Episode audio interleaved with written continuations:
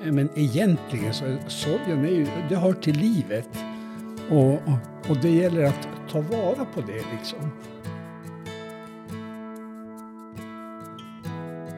Det kan vara viktigt att, att förstå att ibland så är jag själv en sörjande intill den som sörjer. Jag har hört, jag vet vad som har hänt. Jag är ledsen, jag finns här. Även om det kan kännas otroligt svårt och obekvämt. Hej! Du lyssnar till Angeläget, en samtalspodd från Svenska kyrkan i Umeå med Lena Fageus och gäster. Dagens tema är sorg.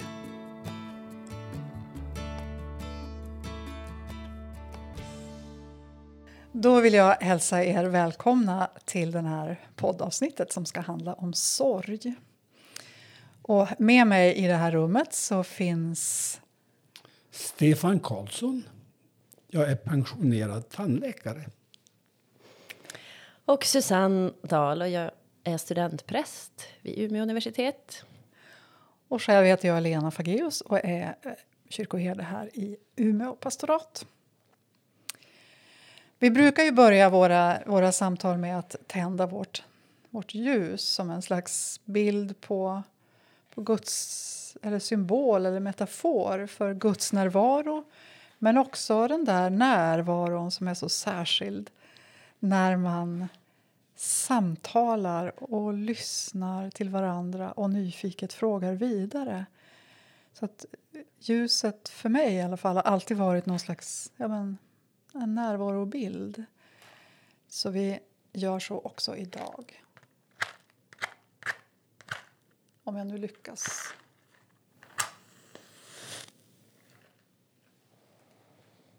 Nu brinner det. Hur brinner det? får vi berätta eftersom ni inte ser. Tre delar brukar vi göra. Eh, och Det får handla om sorgen. Det går att säga väldigt, väldigt mycket. Eh, men vi kan börja i den där berättelsen. När vi sågs för några dagar sedan så började vi med att bara ja, men säga vad, vad finns det för berättelser i våra egna liv. Och när vi har sorggrupper, ja men vad gör man i sorggrupper när man berättar sin berättelse? Och väldigt ofta så, så även om berättelserna är väldigt olika så brukar man ändå känna igen sig på något sätt. Vill ni säga någonting om, tänka lite med mig omkring det där med våra sorgberättelser och vad som händer med oss när vi delar dem? Ja, jag kan börja tänka och dela lite. Eh, jag tänker att, att allt som berör oss djupt i livet behöver sitt språk eh, och behöver på olika sätt komma till uttryck. Eh, och jag tänker också att det är på något sätt för att få ett fäste utanför mig själv. Eh, och det kan ju vara allt ifrån att få dela och berätta eh, med den och de jag har nära mig. Eller att få liksom eh, få sitta i samtal eh, mer professionellt eller söka stöd. Eller när det handlar om sorg tänker jag också att få dela tillsammans i en, i en grupp. Men just att få berätta. Och de sorggrupper vi har på universitetet tillsammans med studenter så brukar bland det första vi gör när vi har tryggat gruppen och hittat ramarna och så börja berätta vår berättelse. Vad var det som hände? Och vem är det jag sörjer? Och det skulle jag säga är den stora delen av gruppen. Att få dela det och lyssna till varandra. Jag vet ju, Stefan, att du, du har gjort väldigt många svåra förluster själv. Mm. Eller väldigt många, vet jag inte om man ska säga, men flera stycken riktigt svåra förluster. Vill du berätta någonting av vad du kommer ja. med för erfarenhet in i ja. det här samtalet? I mitt 80-åriga liv, tänk att jag är 80 år, så har jag många erfarenheter av förluster av nära och kära. Då jag var sju år då dog min mamma och pappa blev lämnad ensam med fyra barn. Den yngste fyra månader, den äldste nio år. 1961 då dog pappa Nils i en hjärtinfarkt. Det var jag som hittade honom i bilen. 1976 dog vårt andra barn Jenny efter ett års sjukdom i leukemi. Mm. 1999 då dog min fru Birgitta i en högmalign hjärntumör efter ett halvt års sjukdom. 2014 dog barnbarnet Nils. Han var 21 månader gammal. Han dog också i leukemi. Och naturligtvis, de här erfarenheterna har ju präglat mig. Men jag tänker ibland att de är, det är integrerat i mitt liv. Och då erfarenheterna, erfarenheterna har gett mig motivation och inspiration att studera det här med död och sorg. Och dessutom så har jag ett utifrån perspektiv efter vistelser i Afrika där det mycket är ganska annorlunda. Så är det. Men går det, alltså, det är ju förfärligt att höra med alla, alla dessa förluster och så svåra och nära. Det är, men när du säger vad, går det att säga på något sätt vad det har gjort med dig? För, alltså förutom intresset förstås och fördjupningen. Nej, men det, jag vet, det egenskapen empati, det vet jag att den, den är väl lite grann... Det går att utveckla empati, men en förmåga till medkänsla med människor som drabbas av sorg, det känner jag, och det känner jag som en, en rikedom helt enkelt. Och, och det, blir, det, blir, det är så viktigt. Jag tänker mig att jag har, har det. Och, och sen, jag märker ju om man möter andra som har varit med om svåra erfarenheter att ja, man, man hittar varandra på något sätt. Jag tänker på det att eh, ofta när man arbetar med sorggrupper så brukar man ju prata om att, att den här förlusten som vi gör nu den sitter på något sätt ihop med alla tidigare förluster. Och så att det är som ett band med pärlor eller vad man ska använda för livspärlor. Eh, så att, och att det, det brukar också vara så att det väcks till liv, alla de där tidigare förlusterna. Så att man måste ta ett varv till kring att bearbeta, bearbeta de tidigare förlusterna när man står i en ny. Känner ni igen det? Eh. Lite, lite grann har jag märkt i samband med begravningar och även sådana som inte är i släkten. Att eh, ja, man har något där inne, i det undermedvetna kan man väl säga. Att det, ja, det väcks till liv på jo, något sätt. Jo. Mm, men det kan jag också känna igen att, att sorg krokar i sorg. Mm. Eh, så, och, och, också jag tänker det du säger Stefan att det inte på ett medvetet plan men plötsligt så, så kommer det upp till ytan eller jag blir påmind eller minns. Eh, så. Och jag, tänk, jag, tänker också att det finns någonting med... Tänk, eh, plötsligt så slår det mig en person som, som kom till en sorggrupp för att bearbeta förlusten av en nära anhörig.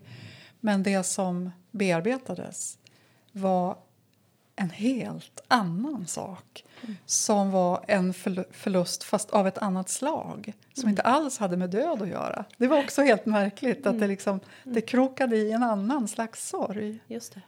Mm. Och det kan ju vara ibland också, tänker jag. Alltså, sorger och förlust är ju så brett, det rymmer så mycket. Och det vi initialt kanske tänker, ja men sorg efter någon nära som har dött är det här definitiva. Men vi lever ju våra liv med ständiga förluster. Och ibland kan det vara som att de mindre förlusterna, eller vad man ska kalla det för, eh, inte alltid ges utrymme eller jag inte ens får fatt i vad det gör med mig.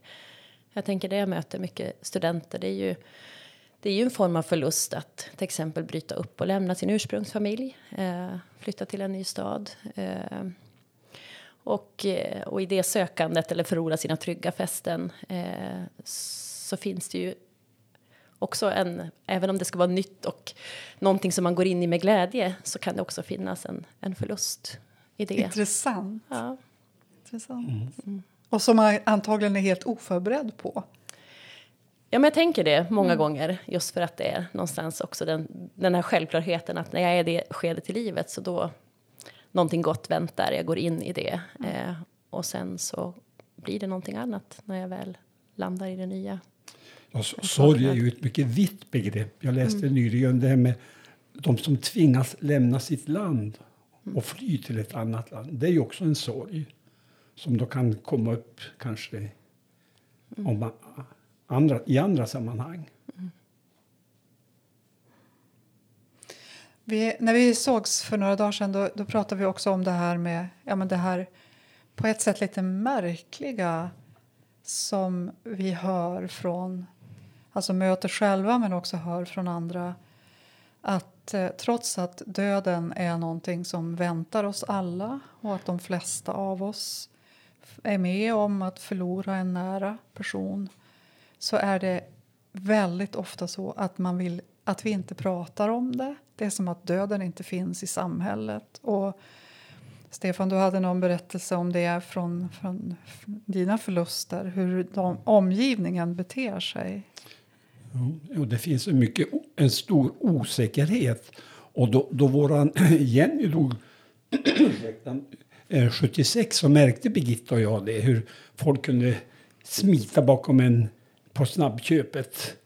Och de ville inte möta oss. Och min reflektion, det är ju... Jag tror det samhället har utvecklats och det blir mindre och mindre beredskap. Och det har med allt som händer i samhället. Och det är så mycket framgångsinriktat. Och Sveriges starkaste familj och sånt där. De ska, man, man, ska, man ska vinna. Och det, det, det finns inte utrymme för det som man kan kalla existentiella frågor. Faktiskt. Nej, men en ovana, tänker jag, att, att vara i de rummen eller prata Jo. om det. Eh, så. Eh, döden, men jag tänker också det som överhuvudtaget det som kan vara Ja. smärtsamt i livet. Apropå det du säger, bilden av det framgångsrika livet. Vad, vad ryms och vilka berättelser får plats? Jag hörde igår en, ett samtal mellan Joel Halldorf och det var från Kulturhuset i Stockholm som handlade just om det här med det, hur utrymmet för existen, existentiella frågor har minskat. En använde uttrycket att det borde vara så att att göra individen mer stöttålig. Alltså beredd att möta hårda stötar tycker jag var nästan lite roligt. Men ni förstår vad, vad det som menades. Ja, men det finns verkligen någonting som är... Eh, ja, men där vi behöver på något sätt kanske erövra, inte återerövra eller återta heller utan det är som att vi behöver gång på gång nytt eh, hitta det där sättet att, att vara tillsammans när, det, när livet brister. För det, det som vi behöver, det är, vi kommer att gå in mera på det om en stund men, men det är ju verkligen, vi behöver varann. Mm. Och att det är någonting med de där, alltså när vi berättar och berättar och berättar så gör det någonting med att förstå att det har hänt och eh, att det läker ihop sig när man får berätta. Det är ganska intressant i vår tid också. Mycket som är styrt av media, sorg och så. Ni kommer ut på, på Facebook att eh, kändisar har dött och då alla reaktioner på det. Det är som ett enkelt sätt att trycka på en gilla-knapp eh, på Facebook jämfört med att uppsöka en person som har drabbats av sorg. Men om man, om man då tänker, hur ska man då bete sig då? Om man, för det är inte så himla, det är inte så himla lätt. Eh, hur ska man bete sig eh, när, man, när man möter, om någon, en vän till mig eh, är med om en svår förlust? Hur ska jag som vän göra? Vad, vad är det som... Vad brukar ni, vad brukar ni tänka eller brukar- säga? Eller? Eh, jag tänker vad som helst utom tystnad. Vad som helst utan, utan tystnad. Ja, och då tänker jag, även om det såklart, som du säger Stefan, att det kan vara ett sätt att, att hålla distans, att jag hör bara av mig via sociala medier eller skickar ett hjärta. Men jag tänker, det är också något. Alltså, gör något, agera, eh, hör av dig. Och såklart, eh, ta kontakt eh, och så. Även om det kan kännas otroligt svårt och obekvämt För i de lägena så finns det ju egentligen ingenting jag kan säga eller göra för att förändra det som har hänt. Och jag tänker att det är väl den maktlösheten och den rädslan som ibland, i alla fall när jag tänker på mig själv också, håller tillbaka eller gör mig rädd eller får mig att tveka. Så. Mm. Eh, men jag tänker det du säger Lena, att det är ju vi behöver varandra. Det är inte några svar eller inte liksom mm. göra på det rätta sättet utan en annan människa mm. eh, som bara säger jag har hört, jag vet vad som har hänt. Eh, jag är ledsen, jag mm. finns här. Mm. Eh, så tänker jag. Ja, jag håller med. Det är, ja, men det finns en stor osäkerhet. och det där gamla uttrycket, klyschan jag beklagar sorgen. Det kan ju... Men egentligen så sorgen är ju, det hör till livet. Och, och det gäller att ta vara på det. liksom. Jag vet att i Tanzania det säger de ett uttryck om ett pole. Och det betyder både jag delar dina, dina känslor, både glädje och sorg. Så de har en annan beredskap. Vi kanske kommer in på sånt lite ja, senare. Vi ska, jag ska fråga, vi ska fråga dig mer om det, det är spännande. Men jag, alltså, plötsligt så slår det mig också att ibland när den där tystnaden uppstår så är det också... Eh, jag vet inte hur jag ska uttrycka det här riktigt. Men, men, eh, ja, men det får bli en personlig berättelse helt enkelt. Jag, eh, ja, men jag har arbetat med sorg under så många år. Och sen så hände det eh, någonting med en nära anhörig. Och jag kunde inte vara där. Jag kunde inte vara där. Eh, och jag kan inte ens riktigt förklara vad det var som hände utan det var någonting som gjorde att jag, allt blev platt och jag blev så rädd själv. Mm. Så det tog liksom lång, det tog lång tid innan jag kunde liksom ställa mig vid sidan om, eller vid, vid den här personens sida. Och jag tänker att det är också så, alltså, jag borde ju verkligen veta och sen så blev det ändå så omöjligt. Mm. Så, så jag tänker också att det kan vara viktigt att att förstå att ibland så är jag själv en sörjande intill den som sörjer. Just det. Mm. Och att också ta, liksom, vara, vara varsam om en mm. själv. Mm. Nej, men det är ju jätteviktigt, för jag tänker en, en del är också varför det blir svårt. Jag tänker det du berättar nu också är ju för att det också väcker, väcker sorgen i mig. Mm. Eh, så och särskilt kan jag tänka också eh, när det är någon nära. Jag blir berörd på flera plan, men också egen sorg som, som jag bär som växelliv. Eh, och som inte går att ställa sig utanför. Mm. Utan som också behöver få plats eller ha sin gång i mig. Eh. Så det, alltså det finns någonting med att vi behöver vara ömsinta med varandra. Mm. Eh, i, i att det kan vara så svårt både mm. att, att göra förlusten men också att stå kvar. Mm. mm. Eller ringa fastän man är så rädd och själv sorgsen i det. Absolut. Nej, men det tänker jag också de gånger jag varit det i det själv eller tänker stått intill och tänkt att jag ska höra av mig och det här uppskjutandet kring ja. att göra det fastän eh, jag vet att det är det här jag ska, det är det här jag vill. Men jag förmår inte.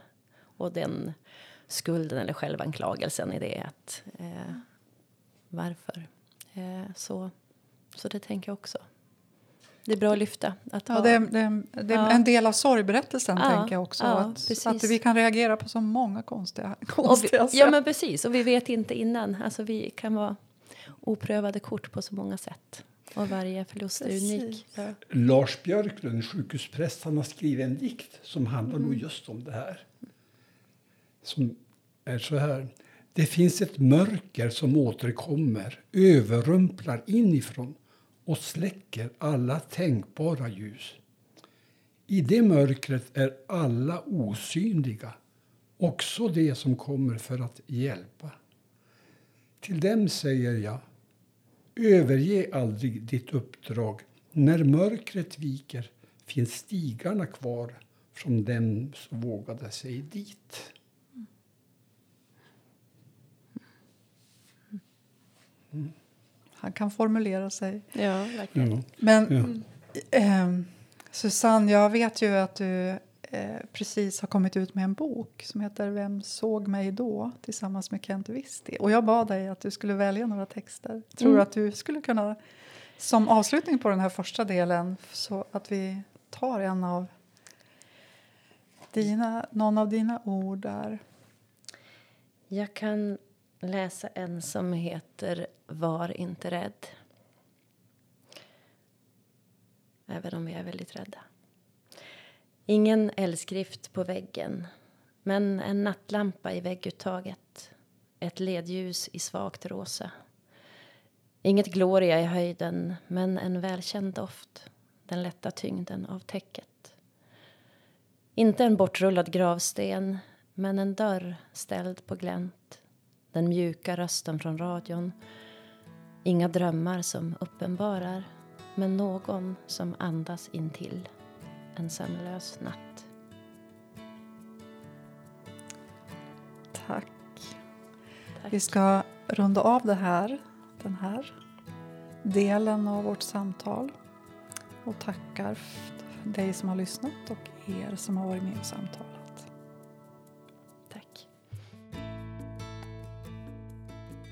Du har hört Angeläget, en podd med Lena Fageus och gäster. Podden är producerad av Svenska kyrkan i Umeå. Vill du fortsätta samtalet når du oss på Svenska kyrkan i Umeås Facebook eller via e-post till umia.kommunikation svenskakyrkan.se. Tack för att du lyssnade.